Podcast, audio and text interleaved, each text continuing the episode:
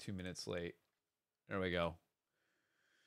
And we are live. Good morning, everyone. Welcome to episode 62 of Maker That Money, the podcast where we talk about turning your hobby into your jobby. I am Pooch of Repkord. With me, as always, the King Gloopa this morning, Mr. Andrew Mayhall of Gloop. Greetings, my friend. How are you this week? Yes. Yeah.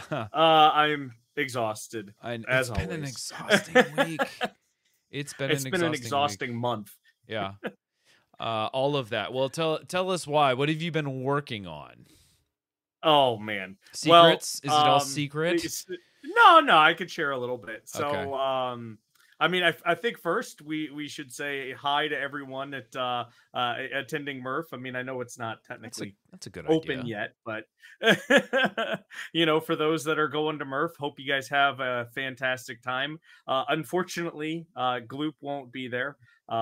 We had some other commitments that we had made, and that's why I'm so busy. Gloop will be down at Open Sauce July 15th and 16th and having a pretty cool spectacle there.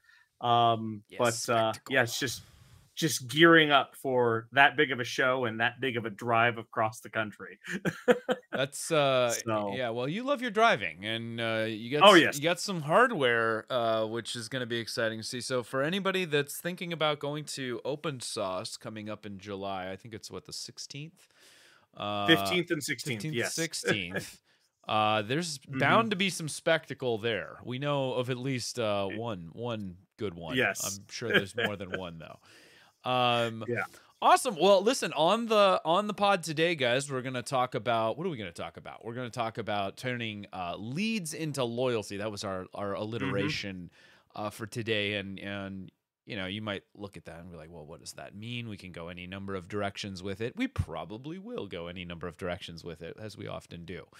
But the crux of it is the concept of customer acquisition, the costs associated with it, how that compares to customer retention. And we've kind of dabbled and talked about some of this stuff in the past.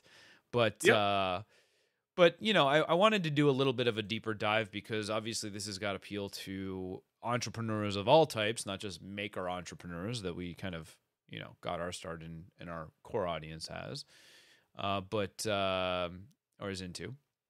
But it's obviously something that's useful to all.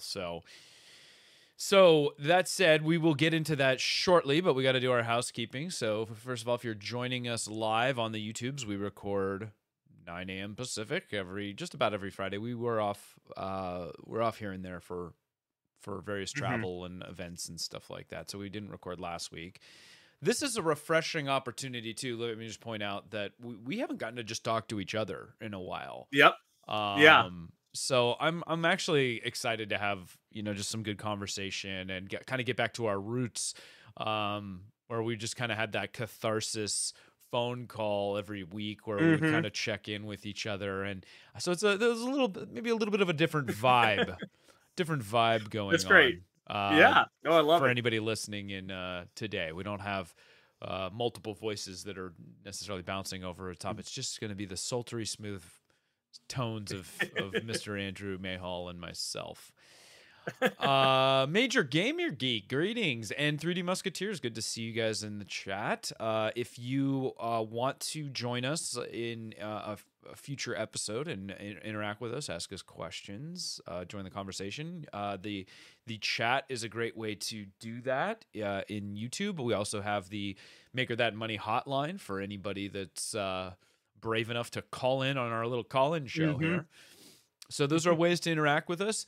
As always, please help us, like, subscribe, tweet at us, all that stuff. I realized I didn't even tweet out that we're going live. So, so we're just like not doing our housekeeping the way we want to. But anyway, please, we love hearing from you guys, and feed us your commentary and your questions, because we like this to be a conversation. Right, Andrew? Absolutely. Good talk. So, Mihao, welcome, my friend. Happy Friday to you as well. Good to have you here. Customer acquisition. Before we get into that, we got to do our wins for the week. Okay. I know, like you said, it's been a long week. There's been struggles. I want you to pocket that. I want you to put it aside, tuck it away.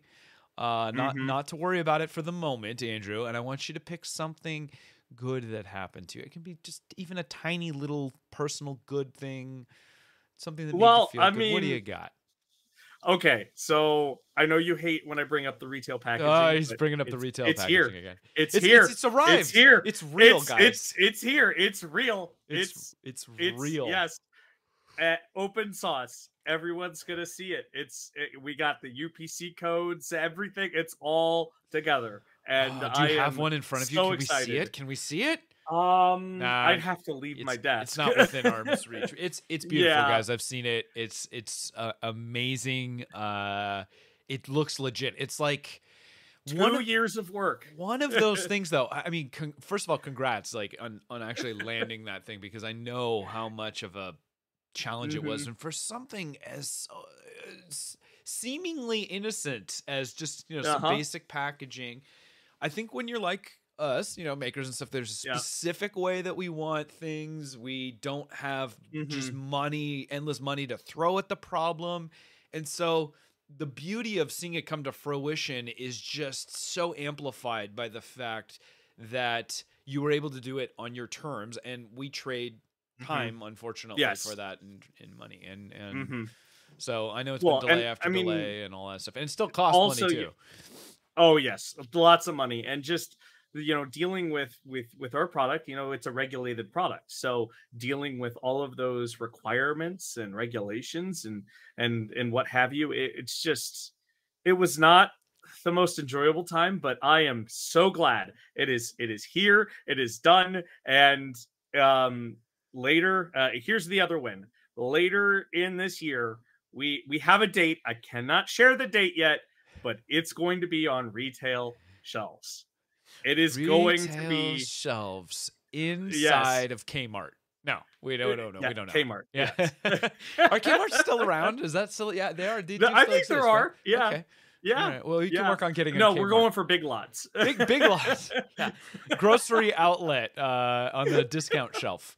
Yes. No, that's phenomenal, man. That's next level, right? And I mean, that is the whole point of the retail packaging, because you guys are regulated, because there are very specific restrictions. It's not like you could just get a nice box and do a cutout and stuff the way that a lot of people can. There's a lot of criteria that you guys have to follow. And so that's huge, huge.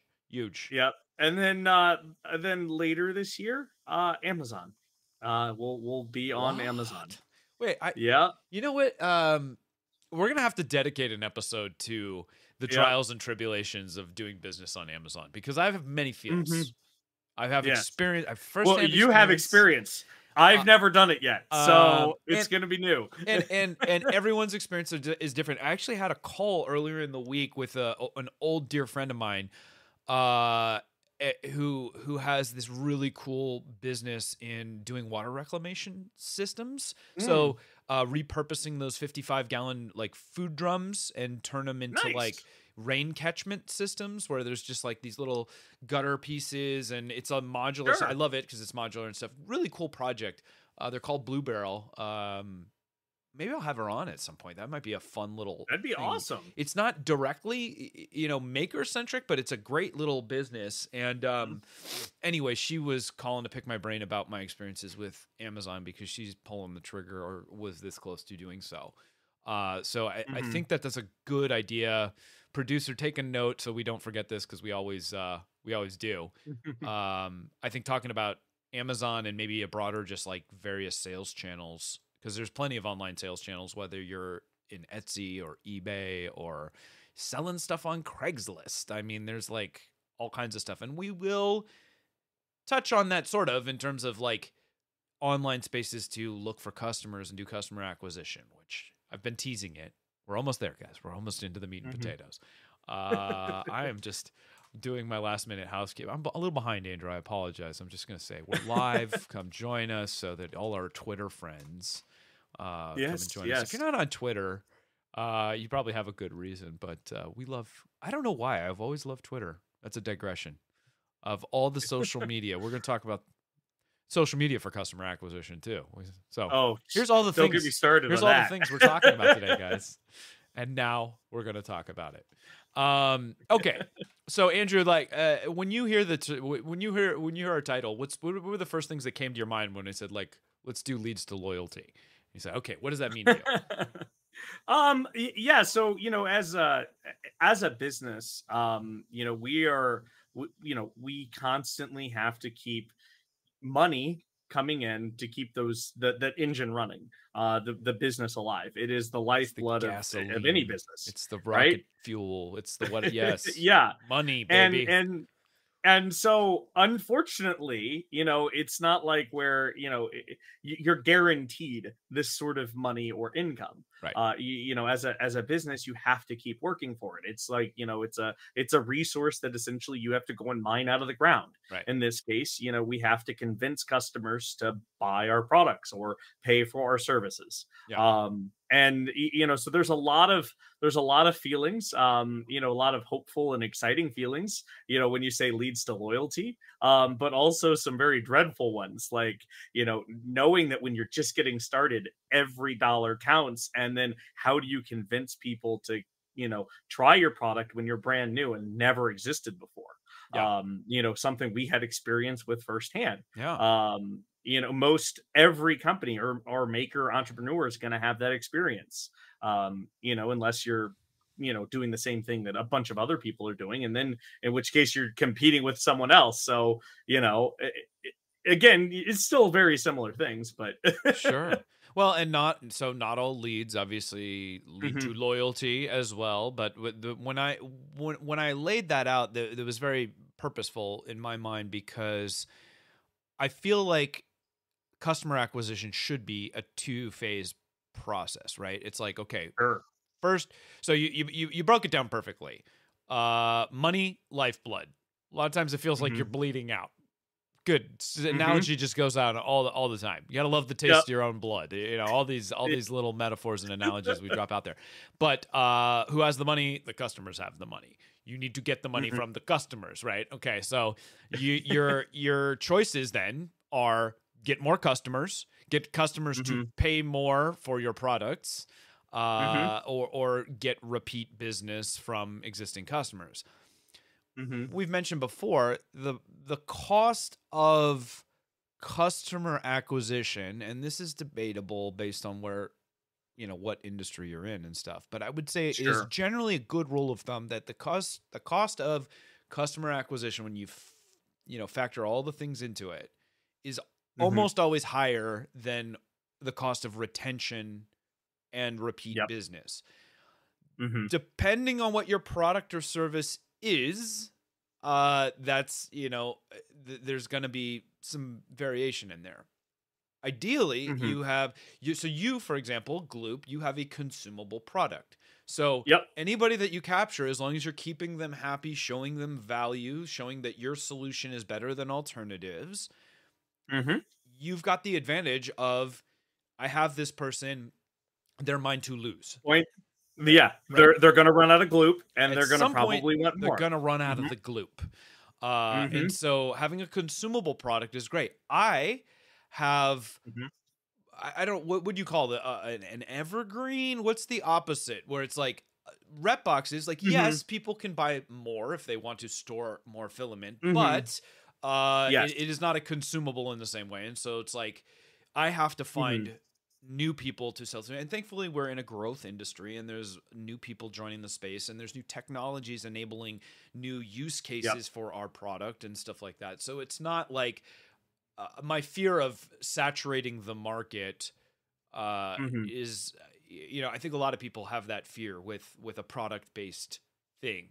Like at some point I'm going to saturate the market. Yes, that is mm-hmm. possible, mm-hmm. but there are other ways. And that's why we do revisions. That's why we do upgrades. That's why we do, you know, because yep. Apple's not worried about saturating the market with iPhones. They know they're going to have another one in a year that everybody's going to want again. Exactly. Right. Mm-hmm.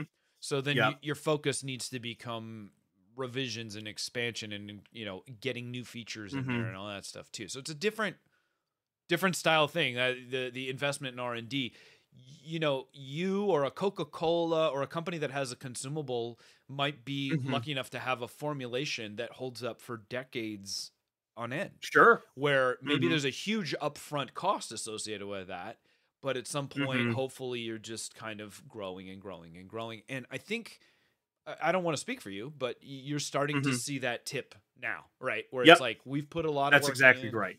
And now it's grow time, you know? Yeah. Yeah. And I mean, you know, to kind of add to that, you know, as the exciting pieces of that leads to loyalty is when you have eventually convinced a customer to buy and try your product.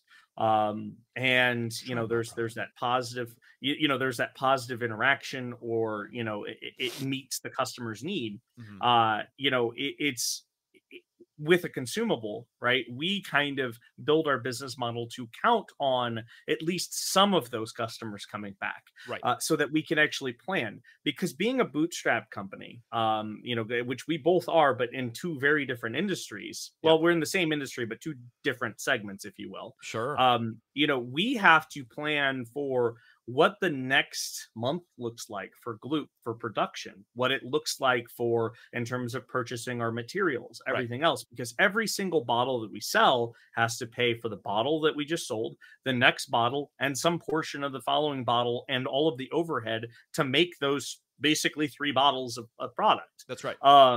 You know, and that's where, when it comes into like some of the planning aspects, it gets really kind of, you know, exciting, but also daunting, because it's like, how do you plan for that growth? How do you plan? Like, when does a customer come back? How long does it take them to come back and order? Right. You know, for us, like I can dive in more details later, but you know, it's anywhere from 90 to 120 days. We'll see a customer come back and purchase. Yeah. And that's actually really beneficial for us, because we can plan on saying, okay, hey, we're going to have X number of percentage come in and repurchase our product moving forward. But in terms of like a hardware product like yours, yeah, you might get that customer and not see them for another year or 2 years, or ever. You know, or ever. Yeah, exactly.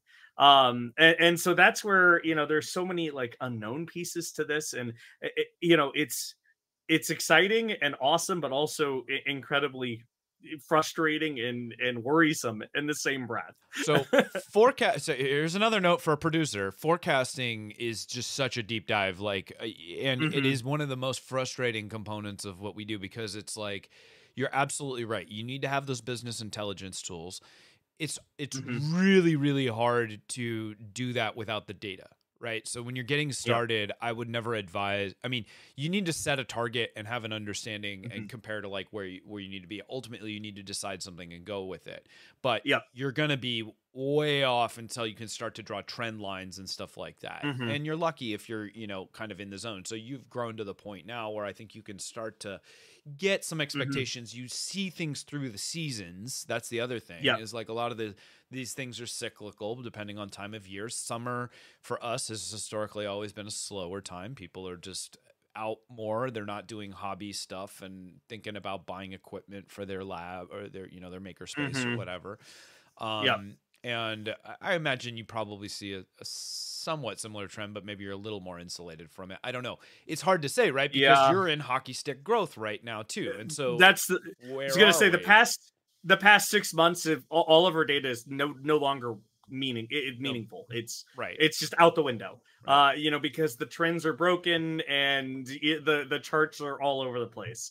You know, some days we'll have a record sale day, literally over again, you know, like highest sale day ever. And then the next day we'll do, you know, a really, you know, mediocre day where it's just enough to keep lights on, if you will. Yeah. You know, if you look at it on a day by day basis. Yeah. But you know, but our general trend has been up, but yeah. it's one of those things where it's like you need, and of course, like anytime, like for on a product basis stuff, it's like the vendors that I'm buying from are always like, well, how many of these are you going to need? Because like my pricing is tied to how much I can order over time. And if I miss, I tie up a ton of my cash in stuff that I could be using for other things. And so that's a really tough thing. But the benefits of longevity and being around really start to shine in that aspect, because that's where that rich get richer thing. It's like, okay, I have a lot more purchasing power now. I get much better pricing because I buy in volume. My shipping rates are way lower because I'm shipping more. Yep.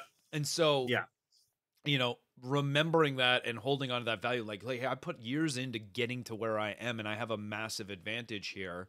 I need to make sure I can leverage it. Let's pin that for another episode. We can talk more about forecasting and all that stuff, because we're digressing a little bit. But again, it's all it's all interwoven. When we're talking about customer acquisition and the money and all that stuff, so you mentioned forecasting and all that stuff and how it ties back. It's like you want to get a sense of when your customers are going to need more on average. Yep, exactly. And then you need to factor in growth on top of that. So we've got new customers coming in. I always like to say to people, when you're getting started in business, you don't have a sales problem, you have an awareness problem. You, on a daily basis, are probably exposed to customers that are just like, I'd never heard of you before. And you're, you know, how many years in now? We are five years in. Official? Okay. Yep, five official. That feels so wild to as hear. As of today, actually, as of today. Congrats on your five-year anniversary. That was happy Gloop Day to everyone. Yes. By the way, in the chat, just quick shout-out to a couple. Major Gamer Geek suggested Gloop today to a buddy. Major Gamer Geek, did your buddy know about Gloop? Had he heard of it before? Or did you suggest it to him and he was like, oh, I've never heard of that. I'll check it out. Just curious. Nathan Chu, good to see you, my friend. Eddie Moser, my long time good friend Eddie, loves to support what we do and give me, give me love in many ways. That sounds bad. He says, "How do I plant one of those money trees you have?" Funny enough, I actually just bought something that's actually called a money tree, because I was on a kick to get carbon scrubbing plants in here. So you go down to your local nursery, Eddie, and you ask for a money tree, and they will give you one. Unfortunately, it's not real money. It takes a long time investing in nurturing and all that stuff for it to bear fruit, and even then, you have your seasons where it does not produce the bumper crops that you would hope sometimes. So that's my answer to that. Anyway, good to see you, buddy. Where were we? I digressed. You were talking about awareness, bringing in, but you know, you were talking about the awareness. Yeah, yep. Exactly. Yep. Okay. So let's try to come up with some good tangible advice on where to find customers. Let's start at the beginning. Okay, so say you're new. If you're in the chat and you're kind of getting newer, and obviously you're looking for new ways to get your message out there that, hey, I exist. I've got something that you might need. What are the first steps in getting those first customers, right? So I've written down a couple notes. Do you want to start? Do you have some ideas, and we'll see where the overlap is? Okay. I mean, I'll go with exactly what we did with Gloop. First, you know, we had this idea, or we had we had a solution for a problem that we were experiencing. Yes. And we wanted to see if other people would share the same excitement that we got when we realized we had a solution. And so what we did was we actually made prototype bottles and we sent them out to people in the community. Right. They were just random people. We also reached out to some influencers and some other things saying, hey, this is what we've been doing. Would you be interested in trying this? Yeah. And this goes in directly to a customer acquisition cost, because we are taking the money that we have inside our company, building prototype products, whatever it might be, and then giving them away for free to see what kind of reaction people have. Right. And we collect that data, right? We were mining for data, if you will. Right. And then from there, we decided, okay, hey, there's something to this. So we're going to, again, invest in something. In this case, we did a Kickstarter. So we invested in a platform to help market our product and get it in front of people who were early adopters, who are easier or more willing to throw money at something with the potential of it might never show up. Right. But that's a different class of customer than your everyday general customer. Sure. And then again, expanding upon that, we then created programs where we would give away free samples. Customers would just pay for shipping, so they could try the product completely for free besides the transport costs to get to them. And then we'd give them a discount on top of the product if they do decide to convert into a customer. All of this is part of trying to get customers and looking for ways in which we can make it easier for them to try the product or, you know, just, you know, get on board. So that acquisition, if you will. Yep. That's the sexy term, customer acquisition. So, and that's an actual metric, customer acquisition cost, CAC. And you brought up some really, you know, interesting points. Obviously, there's a lot of strategies for getting out there. I would say to take it a step back, it's like one of the common threads that binds us all as makers a lot of times is it's like, I have this problem. I fixed this problem for me. This probably has value for other people out there. That's exactly how we got started. I did not create the rep box with my buddy Travis originally with the thought that I was going to sell it. It was not, I mean, not immediately, at least. It was just like, we got a ton of filament. I'm tired of it, like laying on the floor, desks, drawers, wherever. I just want to make a nice little display case and I can hang it on the wall. And we did that. And other people were like, that's cool. I want that. That's great. And so it's like, we took it to a trade show and said that we went to the first IRF. We got immediate feedback. We're like, okay, I guess we're onto something here, right? And so our a lot of times your initial customer acquisition is just justification of the idea, which is interesting. So there's value certainly beyond the idea of like selling, bringing dollars in. Yes, that's critical. Like you said, your data mining, and this is a really, really common model. The main challenge with all of these things is you have to have runway to do that. It's very rare. I'm not saying it's not possible, but it's pretty rare that you can just hit the ground running with no resources whatsoever, just start selling and organically grow, right? Yeah. It's possible, but my God, would that be? I mean, sure, we're already living close enough to the wire as it is, and I was gonna say yes. It's sometimes it gets really hairy, right? And it does, as compared to say the venture capital or fund backed or whatever, where it's like, you know, you've got stuff, and there's benefits and disadvantages to both. We're both bootstrap. We're both fans of that because I think it makes you accountable in a way that you just don't get with venture backed stuff where people just don't have the same skin in the game. It's easier for you to like coast and not have to like really do the work. And I know people are going to take umbrage to that. No. I'm you know, I'm a CEO and we're venture backed and I'm here, you know, 120 hours a week and blah, blah, blah, blah. Yes. Fine. But generally speaking, you know, when it's your funds, your finances on the line and stuff like that, you are motivated like none other, because you have to be. You're operating, you know, without a safety net in a lot of regards. It's not like, well, if this thing folds, you know, I'm gonna anyway, digress. Yeah. So we do customer acquisition a lot of times to just get the value of establishing legitimacy, is there a market, doing research. Sometimes it doesn't come to, sometimes you're investing that and realizing, hey, maybe this isn't what I thought. And there's value in that too. Sometimes coming to the, to know is actually more beneficial, right? Cause I think there's a lot of people that go blindly in with the, if I build it, they will come mentality, which is a terrible business fallacy. Yes. And that actually brings up a, sorry to cut you off. That actually brings up a really interesting point is, so there was a point in time where I did some, consulting for a company, that built, really expensive electrical equipment.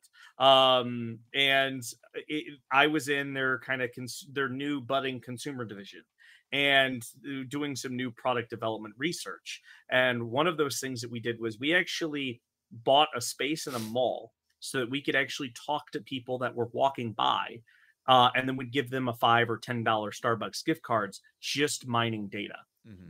What we were doing is asking them questions about what they liked for their thermostats, what they didn't like with their thermostats, all of this data on how they used their thermostat, how they interacted with it, you know, silly little things. But we would give them, you know, gift cards for Starbucks or for, you know, whatever place. And it was, again, just trying to see, is there a market for something that you are trying to go and pursue? Yep. At this point, nothing actually happened. Like, there was no thermostat, there was nothing in development. It was just an idea. Right. And it was, could we get data and could we actually derive something to build a business out of? You know, in many cases, that is the best way to go about building a business. Don't do the build it, they will come, you know, because you're going to spend tons of money, you know, and this particular organization was a multi-billion-dollar organization. Sure, they could have thrown money at it, but they don't want to do that. Yep. And, you know, we've talked about, this is a book drop for anybody that likes to read and all that stuff, but we've talked about Tim Ferriss's 4-Hour Workweek before too, but the basis of a lot of what he talks about too is exactly what you're talking about. Like, get the idea out there and get the response and the feedback out as quickly as possible to just even see if you've got something. And he comes across as a real dick in a lot of it, because it's just like, he's just brutally aggressive about that. And then a lot of times nothing comes to fruition. So a lot of people dismiss him as, blowhard and in a lot of regards and stuff like that. But there is merit to the notion that it's like, you gotta find ways to test the water. Money always talks to people, right? So if you're offering a gift card and stuff, we're hammered. Think about your inbox, your phone calls that you're getting, all that stuff. Of like, hey, buy my product, do this, I try this for us, and all that, you know. And everybody's just, you got noise coming at you left and right, and so you need a way to engage a customer in a meaningful way to, first of all, just get their attention, right? And not get thrown in the bin with every other sales pitch and market. Like, that is the internet, unfortunately. Social media, you can draw this back to all kinds of things. It's almost like we're just like wandering through this town square where everybody's just selling something and 99% of it you don't want or need, right? And it's so hard for that one thing that maybe you do where you're like, you didn't know you needed it. You can't find the guy. It doesn't feel like a very efficient means. And so what I'm getting at is, when you're doing your customer acquisition, instead of going broad to like the town square model, try to find the quiet rooms where these groups of people that share those. And it's the community piece. So that's why a lot of us are here. We're in a maker community. A lot of us are in 3D printing communities. There's niches amongst niches amongst niches. Niches get pitches. That's my like that. I just came up with that. I love it. I love it. Niches get pitches. Really step back and think about, if somebody's approaching you and trying to sell something to you, or maybe not like sell, right? Like, makers hate being sold to, right? We want to be sharing ideas. We want to have conversations. Like, we use things like, well, what do you think about this? Or is that interesting to you? Would you use that? And I'm not talking about putting surveys out there. You know how I feel about surveys. I don't like focus groups. I don't like surveys. I want tangible, would you pay hard-earned money? And the only way to know that is collect customers on stuff. Will they pay you money for it? There's a lot of people that talk a good game, and then you're like, great, cool, we built this thing. Everybody said that it sounds good, because people don't want to like burst your bubble when you're doing a survey, and they're like, well, I can just say I will, and they'll never, you know, know if I'd buy it or not.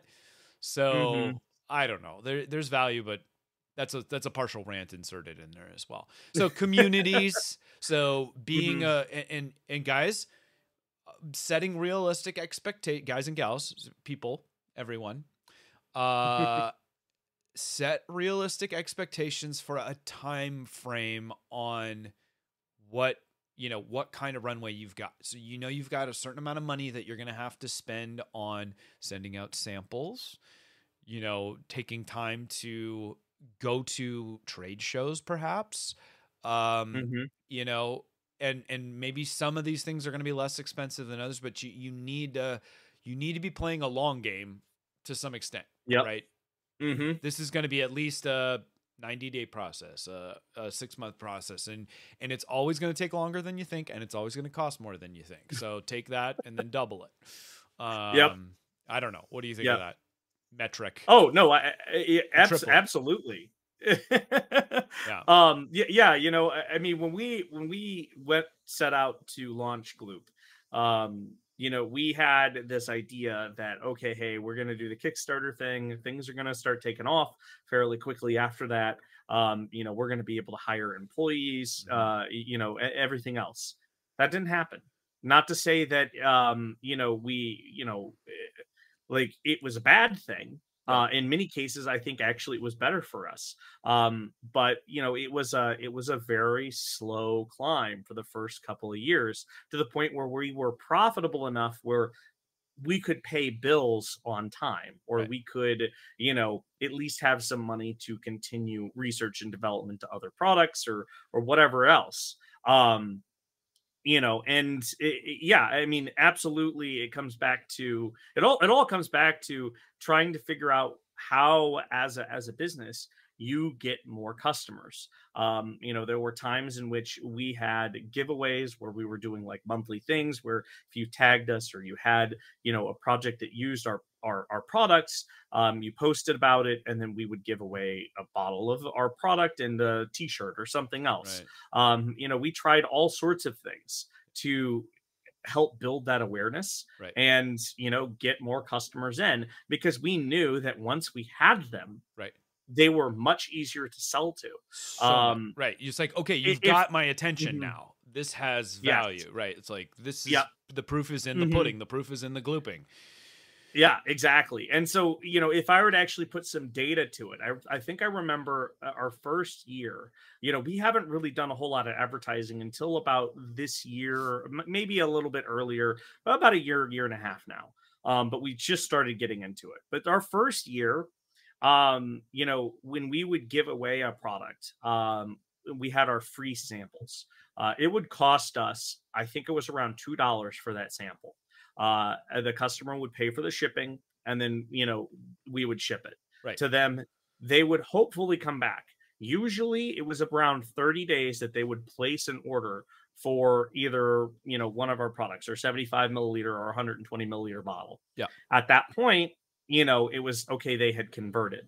Now, I believe our numbers were around 23%. So of the free samples that we sent out, because how we built this up is we said we are going to make 1,000 free samples. We had enough money to do that. That's your runway. And so that was our runway. Okay. And we released them over the course of however long it took.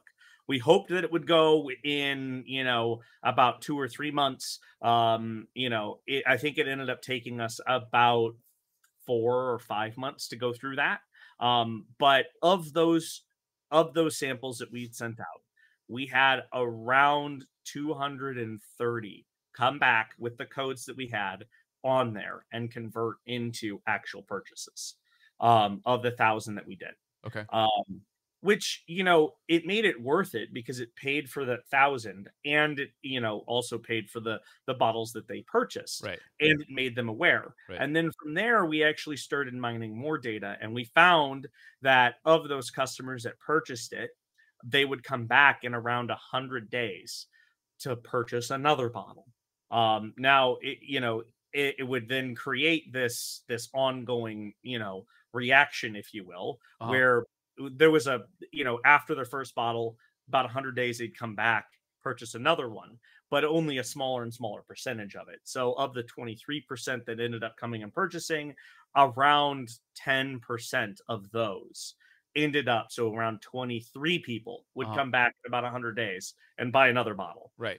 23 to 25, I believe. And then, you know, so on and so forth. It kept dwindling. Right. And so, you know, that's kind of what you see with these you know, consumables. But at some point, you know, some of those, you know, pieces were longer tail, like they would come in 6 months later or a year later. Yep.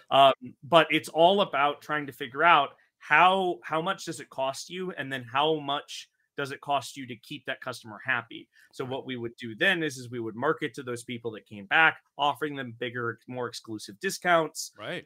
trying to game the system. The exclusive is a key point there that I want to drill in on, because that is a tactic, and Josh Cadclass in the chat mentions this as well. Intense personalization, or when people feel like you have a relationship, that they're on the inner circle, right? It's like, look, you're one of our customers now. We value your feedback. We are giving you this discount, and that is so powerful in your ability to retain and oftentimes win customers for life, right? And not just where the beauty of that is not just in them coming back and buying, but what we were talking about before, like Major Gamer Geek making the recommendation to somebody else. They bring a friend along, right?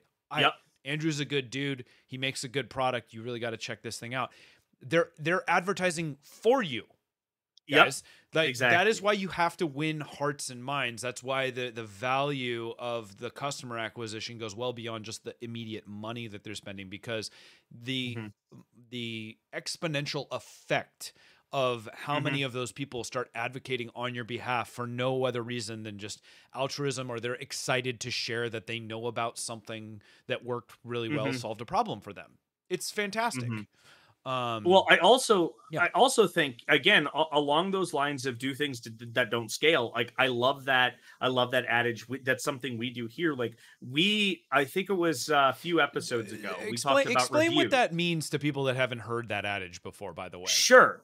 So doing things that don't scale is like, do things that literally, as your business continues to grow, you can't keep doing. Right. Because at some point, it's going to cost you way more to do that thing than, it actually does to run the business. Right. But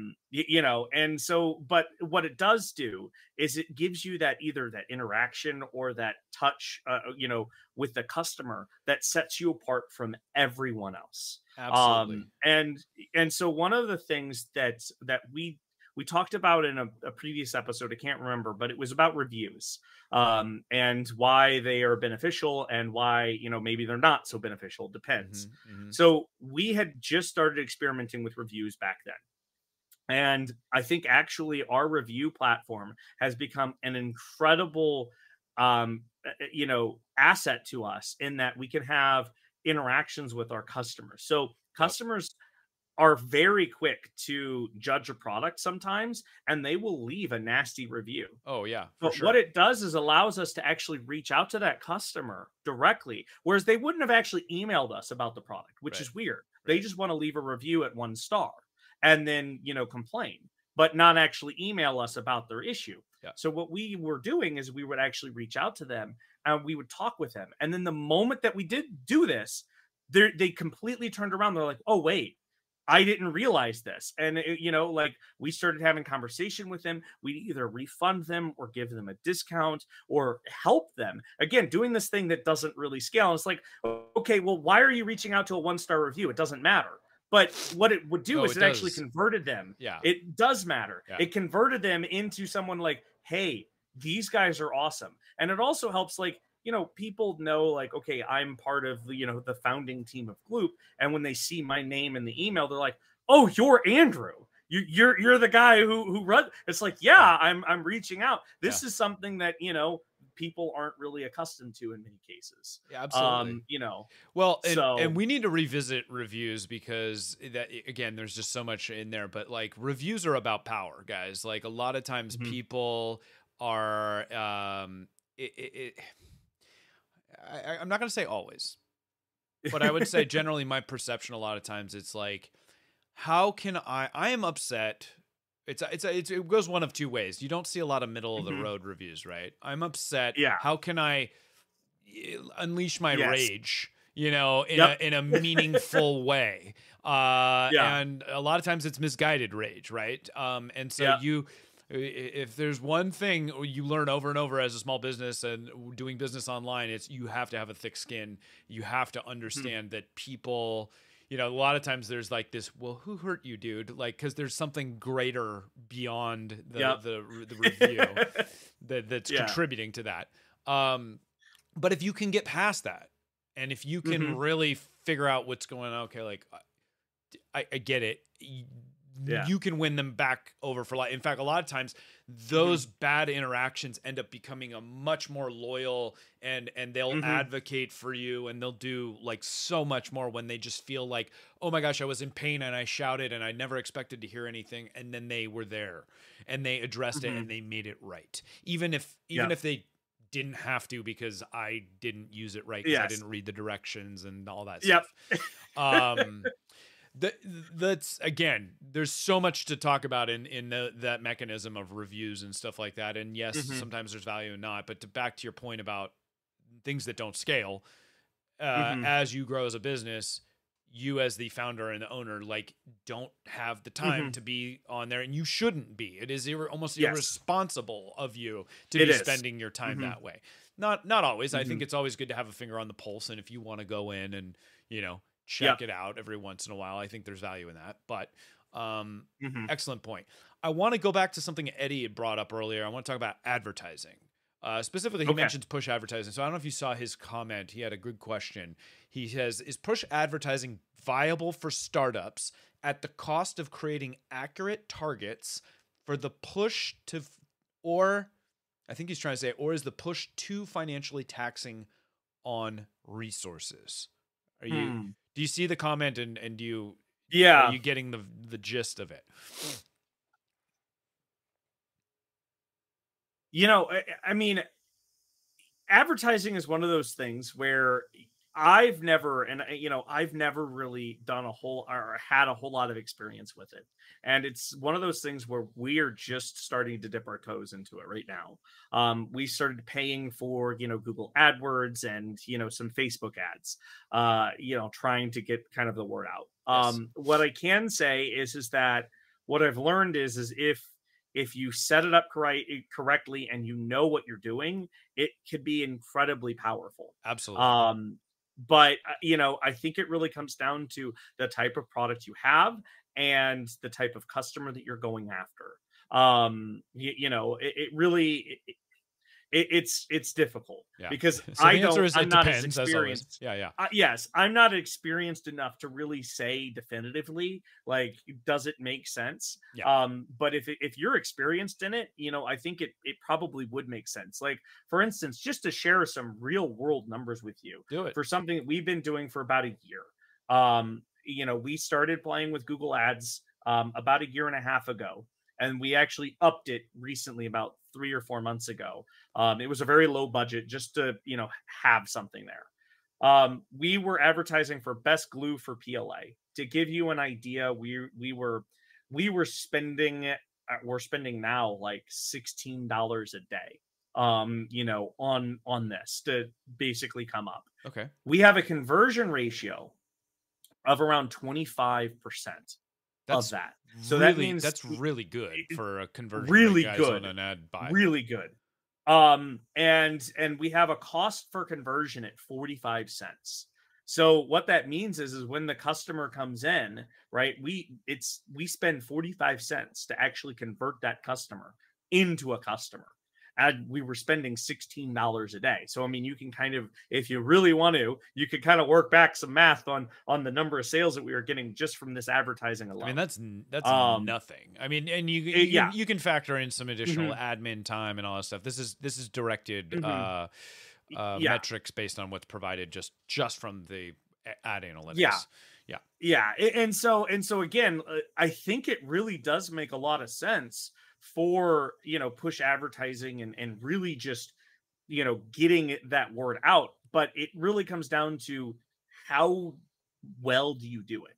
And I could say, like, I was just throwing things at the wall here. This is just could we actually make something work? Yeah. And it started showing off. So maybe it's a thing where you try it out, you dip your toes into it, and then you if you start seeing it take off, maybe use some of the funds that are coming in to get someone involved who actually knows what they're doing. and I got to echo you, and I got to tell you, my answer to your question, Eddie, is you're going to get out of it, like most things, what you put into it.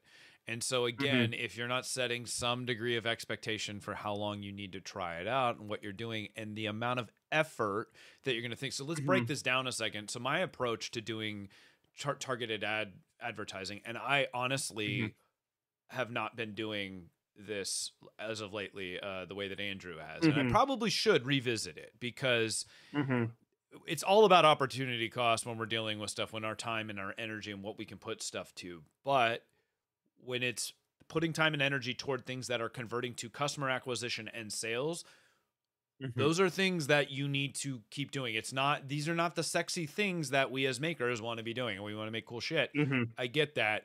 But like we've said multiple times, and it has been said in the chat, just because you build it doesn't mean they're going to show up, and you have to sell, and you have to continue to sell, and you have to continue to sell. So the keeping that flywheel turning and those mechanics are so important. I feel like we are in a spot now where I have let that go for too long, and we are paying a price for it now. And so we're trying to recorrect it, or right the ship, however you want to say it. Yeah, it's funny. I feel hypocritical in a lot of this, where it's like, I have experience and I've done a ton of this in the past, and yet so much of this advice that I would say that works, I am not even implementing myself, because I'm frankly overwhelmed with all the things.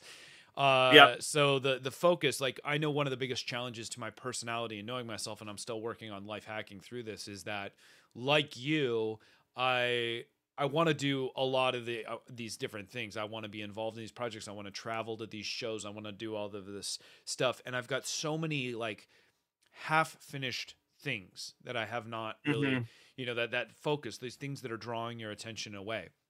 I fundamentally know I need to be dialing that in and focusing on the key things that are moving the needle the most. Sales is always one of those things. Sales and marketing, advertising, all of that falls into the same umbrella.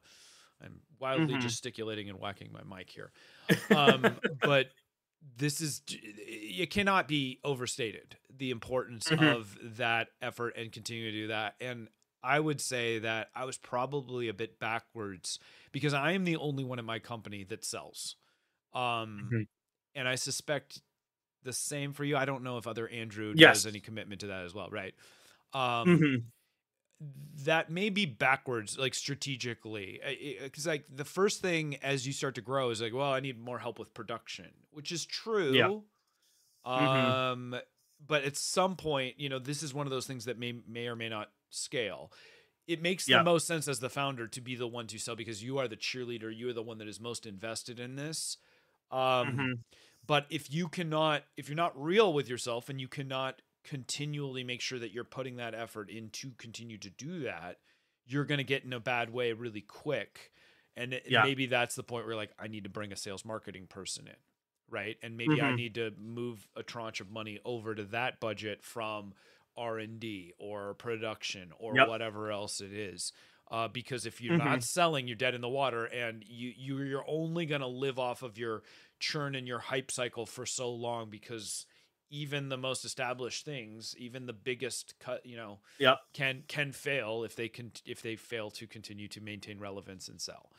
I don't know. What do you guys think? Is that's me proselytizing here from behind the mic, but I mean, I will say that, you know, one of the things that we've tried to kind of reshift our focus here on Gloop is you know, we're going through this crazy growth spurt, where it is very difficult for us to keep up with production and order fulfillment and everything else. As the founder, or one of the founders, I should say, you know, we always are struggling with how do we balance the time, specifically my time, because I'm full time here, of order fulfillment and production, and then research and development. Right. And then on top of that, sales. Thankfully, we have one of those products where once people try it and, you know it, it sells itself. People then recommend it to other people. And so we haven't been beating the sales drum as effectively as we should be. And that has limited our growth. But, you know, now, thankfully, things are starting to pick up where we have some extra capital that we are trying to divert into. Could we start spending more in advertising? Could we seriously get someone involved in managing our ads account that knows some of this stuff better than we do? Could we work on developing some creatives so that we could then put those on Facebook or Instagram or TikTok and get people talking further. Because I think the biggest thing that's going to take you from a startup to a company is that transition of how do you take this thing, like founders that are just working on their things in their garage or their house, and then putting processes around it and then turning it into something that's constantly repeatable. Yeah. And we have at Gloop, we have to do all of these things at the same time because we're bootstrapped and we don't have all of the money available at once. Right. You know, we've been making incremental upgrades to production capacity. You know, I have, you know, my wife helping out, you know, with order fulfillment to try and just eke out a little bit more time, you know, so that we can, you know, do other things, but it's a juggling act. And, you know, I think focusing on making those sales is probably the number one thing at some point. And I think that, you know, internally, that's where we're really shifting to is how do we keep more people coming in the door so that we can unlock more resources so that we can then focus on hiring the people to do the fulfillment. I mean, we talk about it. We say it over and over. Money is the lifeblood. Sales mm-hmm. is the key to the lifeblood. Right. So you mm-hmm. got to do that. The product that sells itself is an interesting thing because it's like you can coast, I don't want to say coast, but you can rely on that sure. for a period mm-hmm. of time. But the problem mm-hmm. is that as your company grows, its needs and its expenses get bigger and all of that stuff. And yep. so you can really get lost easily in the sense that our ability to coast on what our trend and our sales was 3 years ago was way higher mm-hmm. than it is now because, you know, unfortunately, like costs and stuff didn't like, and sales did not increase to mm-hmm. support the investment that we put in to get to that production scale. So that's where the dangers mm-hmm. of potentially and the pitfalls come in of doing that. Yes, it will sell itself to an extent, but then you grow. And if you're not keeping up percentage wise with your sales and marketing effort to mm-hmm. match that growth and that expense need, that's dangerous territory. Does that yeah. Make sense? Mm-hmm. So Eddie yeah. Goes on to let's try to put a bow around this advertising yeah. thing for a second. He goes, would having an advertising agency focused on making that be viable or valuable? Maybe.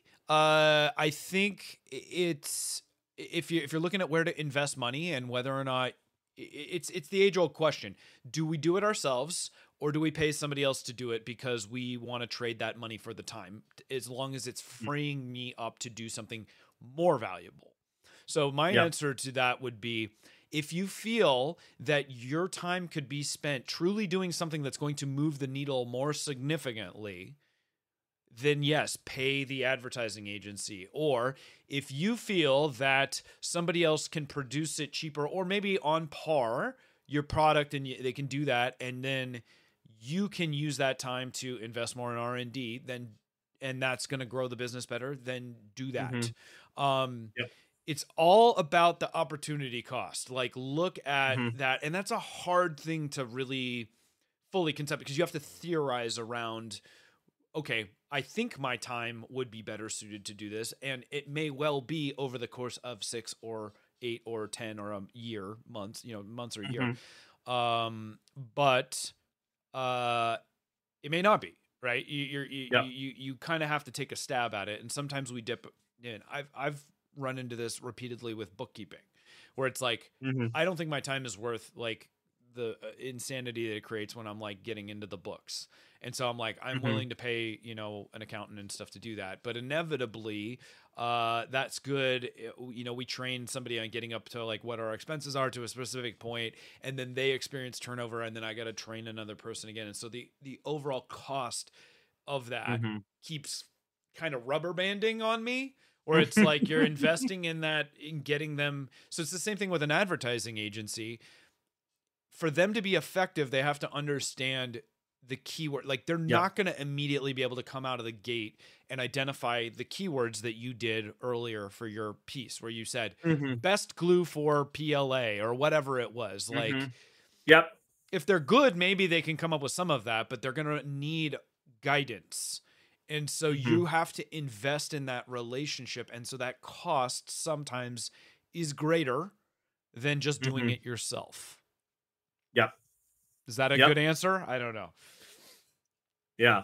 Well, I mean, I will also say that, you know, in many cases, it sounds silly, but being a bootstrap company, it is so much cheaper to do it yourself. It might not be as fast, but, and by doing it yourself, I don't mean you yourself physically.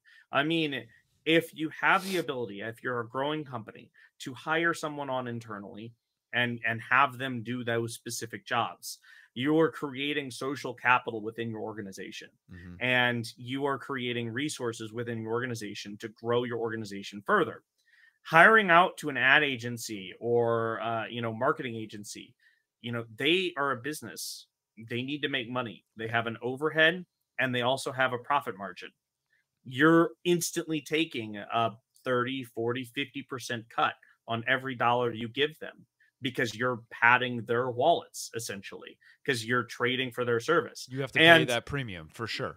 Exactly. Exactly. And so, you know, in many cases, if you're a startup that is growing, try your hardest to figure out, hey, can you make do until you get a little bit more resources in so that you can then get someone else to continue making do. It might not be the best. It might not be, you know, whatever.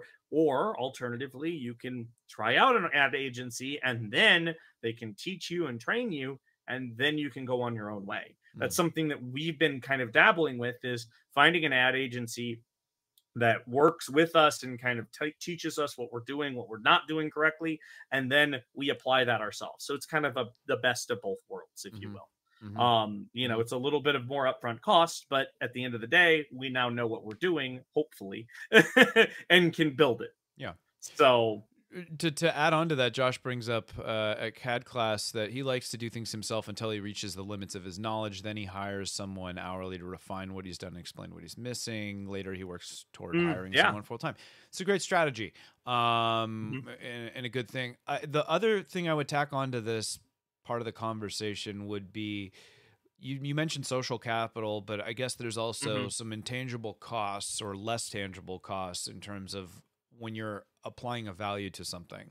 So in my bookkeeping example, there is a massive expense in my mental health to that component. Or customer service to some extent. As that started to scale and more customer service things came in, I was starting to feel overwhelmed or taking things too personally, or getting the same thing with the books, getting a little too agitated that the money wasn't where I needed it to be. And so the insulative effect had value that is not immediately tangible, but it allows me to operate at a much better level because I'm not just stressed about these things that I don't fully enjoy doing or whatever. And so those are the things, like, we pay premiums for things that we just don't like doing, and there is value in that. Sometimes it's a luxury. A lot of times a bootstrap founder, there are luxuries you can't afford. To tie it back to your personal life, you may hate cleaning your toilets and your shower and all that stuff, so you hire a house cleaner, right? And you realize, like, as money's getting tight, well, this is a luxury expense. I can clean my own toilet. I hate doing it. I can clean my own shower. I hate doing it.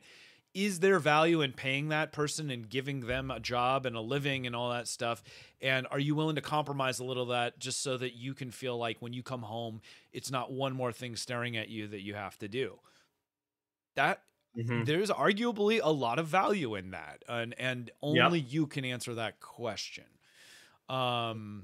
I don't know if that's a good analogy or not, but I think it's great. It seemed relevant to me.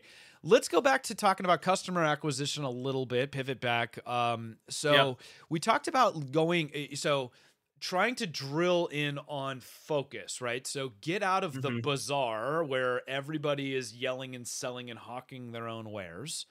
Try to find those little, spin out sessions or rooms where people are talking about whatever it is that your product or your service solves for them. So that's good. My next thing that I would tether onto that, and you kind of mentioned this too, but it's find others that have products in support of what you are doing. So I don't know if you noticed or not, I'm not doing this to shout out, but somebody in the chat earlier mentioned I had not heard about Gloop until I got the free sample that was in my rep box that I got. Yep. We have partnered up. And so we do the, Andrew had sent me a bunch of free samples. I said, yeah, I'm willing to have my guy put them in the packaging and stuff like that. And that's a great little exposure piece. There's some stuff in there so that you could track if somebody uses the coupon code and whatnot. A lot of the time you have to understand that a lot of people aren't going to actually contribute in the metric and stuff like that. But there's a lot of value in those partnerships, building that community, working with other companies that are very closely related. We have partnerships with filament providers, obviously, for what we do, but even the 3D printing community in general, it's growing and everybody's kind of in these sub segments and niches and helping. And together we can help promote awareness. So reciprocity is a great thing. We use Slice Engineering activated alumina in our premium desiccant drying system kit, and they, you know, have their little thing, and we're happy to partner. They cut us a break on that because we're helping them advertise their stuff as well. I think this is where I keep saying that rising tide lifts all benches. If we work together, especially when we have finite resources for advertising, we can tap into crossover, that Venn diagram of our customer bases that might be interested in both buying Gloop and a rep box, or desiccant and a rep box, or filament, et cetera, et cetera, et cetera. Spend some time, make some friends, do the networking. This is why networking is important. And that will come back to you. Like, these are the, this is the savings. This is social savings that you invest in over time so that you can make those deals, because it's super easy for, like, anytime you call me up and say, hey, we're thinking about doing this. Yeah, absolutely. I'm here to help you out because we've worked together and I know you do the same for me. And that just amplifies things greatly. So be a good steward to your community. Make sure that you are willing to ask for help, but also willing to give help. And that will get you really far and help with your customer acquisition. Sometimes there's strategies, and I know there's legal considerations around. It's like, I can't just ask you to share your email list with me. Like, people have to sign up for things and stuff, but there are ways, like I said, well, if you want it, can you put our collateral in here and let us capture those that are at least willing to be part of it? Yep. Good strategy. Yeah. And I'll do the same for you. So reciprocity is a great tactic for customer acquisition. What other tips on the acquisition front? And then we're going to switch over to, oh, geez, we're already past 10. Yeah, I was going to say, we've already done a solid 60. Solid 60. Okay. Let's pivot then really quick. Let's talk about some retention, and then we'll wrap it all up for today. Okay, so we've talked about metrics, we've talked about tracking and all of that stuff. So now you've got your customers, you brought them in, you're looking at the data, you're mining the data, you're analyzing all this stuff. What do you do to understand what your cost of retention really is? Like, are there metrics for that? So there are, a lot of those are harder to find because, you know, unfortunately, many of the platforms, they don't like break it out as easily. But for us, what we'll do is every 6 months or so, we'll download all of our data and we'll run it through. We have like an Excel database thing that we've set up that will basically look at the number of times a customer orders. You know, we can see this all individually if we click on the customers, you know, individually, but it basically calculates out how much they've ordered, what their lifetime value is, how frequently they order. And we essentially rate that customer. And it basically allows us to figure out how do we either tailor to that customer to keep them happy and keep coming back, or how do we get more customers like them? And so we try and see, hey, did they respond to a sale? Did they respond to, you know, our discounts? We have some repeat customers that just come and buy our products, no discounts, no anything, no, they just keep coming back. And those are a different class of customer. And in many cases, they don't want to be bothered with our email marketing and all of that other stuff. And so we segment them. We keep them in a separate list, and we only contact them if there is an important news about a new product or something else to let them know. Because they're already supporting us no matter what. And you know. you don't want to work against yourself where it's like, if you just have an understanding of like, oh my God, I hate getting emails. Like there are people, you will lose customers from overreaching out in the wrong way. So that stuff, again, you have to try to find ways to get to a deeper understanding of what motivates and doesn't. Some people love text marketing. Other people hate it, you know, and vice versa with email. And so, you know, we didn't even get into the social media marketing, and the advertising is deep. It goes deep, deep, deep, deep, guys. So there's a lot of meat on that bone, as I like to say. I'd say the takeaway is on retention. Like you said, to echo what you're saying, you actually have that data and that information. Like a lot of these solutions you already have in front of you. It's just a question of if you thought about it and if you're leveraging it in a right way. Segmentation is very powerful. And as your list grows, it becomes more and more important, right? Where it's like, we have a broader offering in our store every month than we did before, where it's like, we've got people that are solely coming to us for resale stuff, that buy Revo and Gloop and all these other stuff. And they're not interested in the CR30 things that we sell and all that stuff. The people that are doing belt printing and stuff are very interested in the latest, you know, upgrades that we've shown and all, you know, done all this stuff. And like, we've got a great segmentation of people that have bought just those things, and we can make our list so that when we're sending our message to them, it is only stuff that's relevant to them. There's power in that. Yep. And when you establish that trust with them and show them that you're only providing information that they want, that amplifies their desire to be a consistent customer for you, right? Because they feel heard, they feel seen, all that good stuff. Yeah. Absolutely. I would also say that a lot of like the e-commerce packages is out there. Like if you start looking, like the analytics are very robust. We use Shopify. I love it. They're always telling me, here's your top 5 customers. Like you said, you rank, like Shopify will do all that for you. This person historically makes this many purchases or whatever. They haven't bought. You might want to reach out, or here's your B2B crowd. You know, they've spent $20,000 with you over the course of the last year. Maybe send them a nice Christmas card, you know, like you've got things that are like, oh, you know, what percentage of your bread and butter is coming from, you know, the top 5%. Yeah. Make sure that you are acknowledging and thank you. You'd be surprised how much a thank you note will do. Yep. And then I would say lastly, you know, one of the things we've been experimenting with is some sort of gamify of reward systems.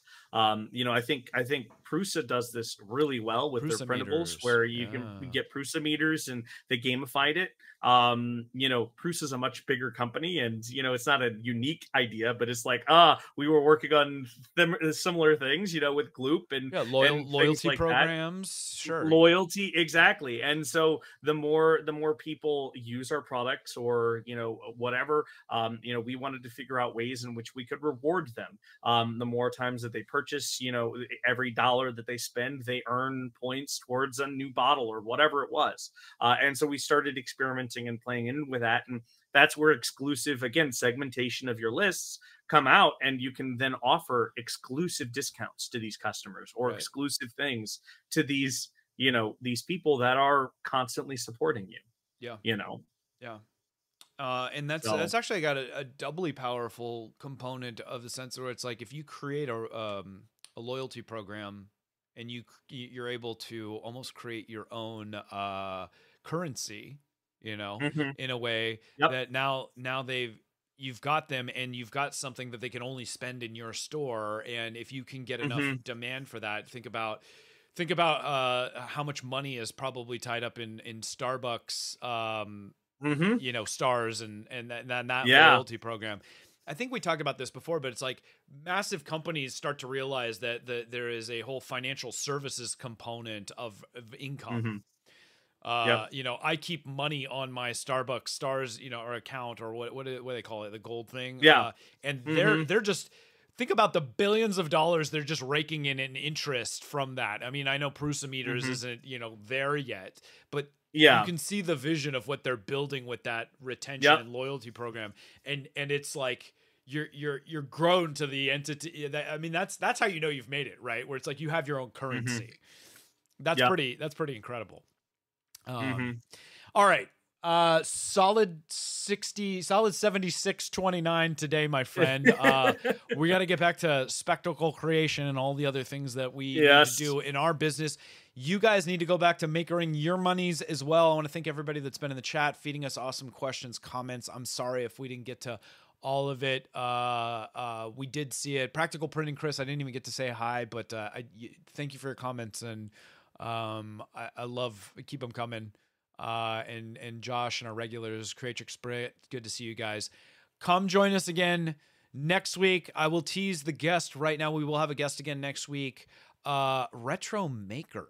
Many of you guys, he's up and coming. I got to meet him in person at Rocky Mountain RepRap Festival. Top tier designer. I want to say he was like an architect by trade, but he's got massive design chops, releasing a ton of really great designs.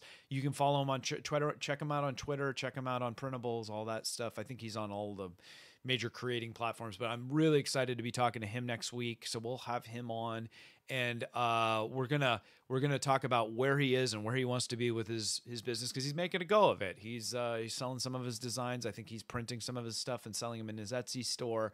We're going to get into that. So join us next week for that. Awesome. 9 a.m. Pacific. And we will catch you then. Until then, everybody have a fantastic weekend. Thank you for joining, and continue makering that money. Bye-bye now.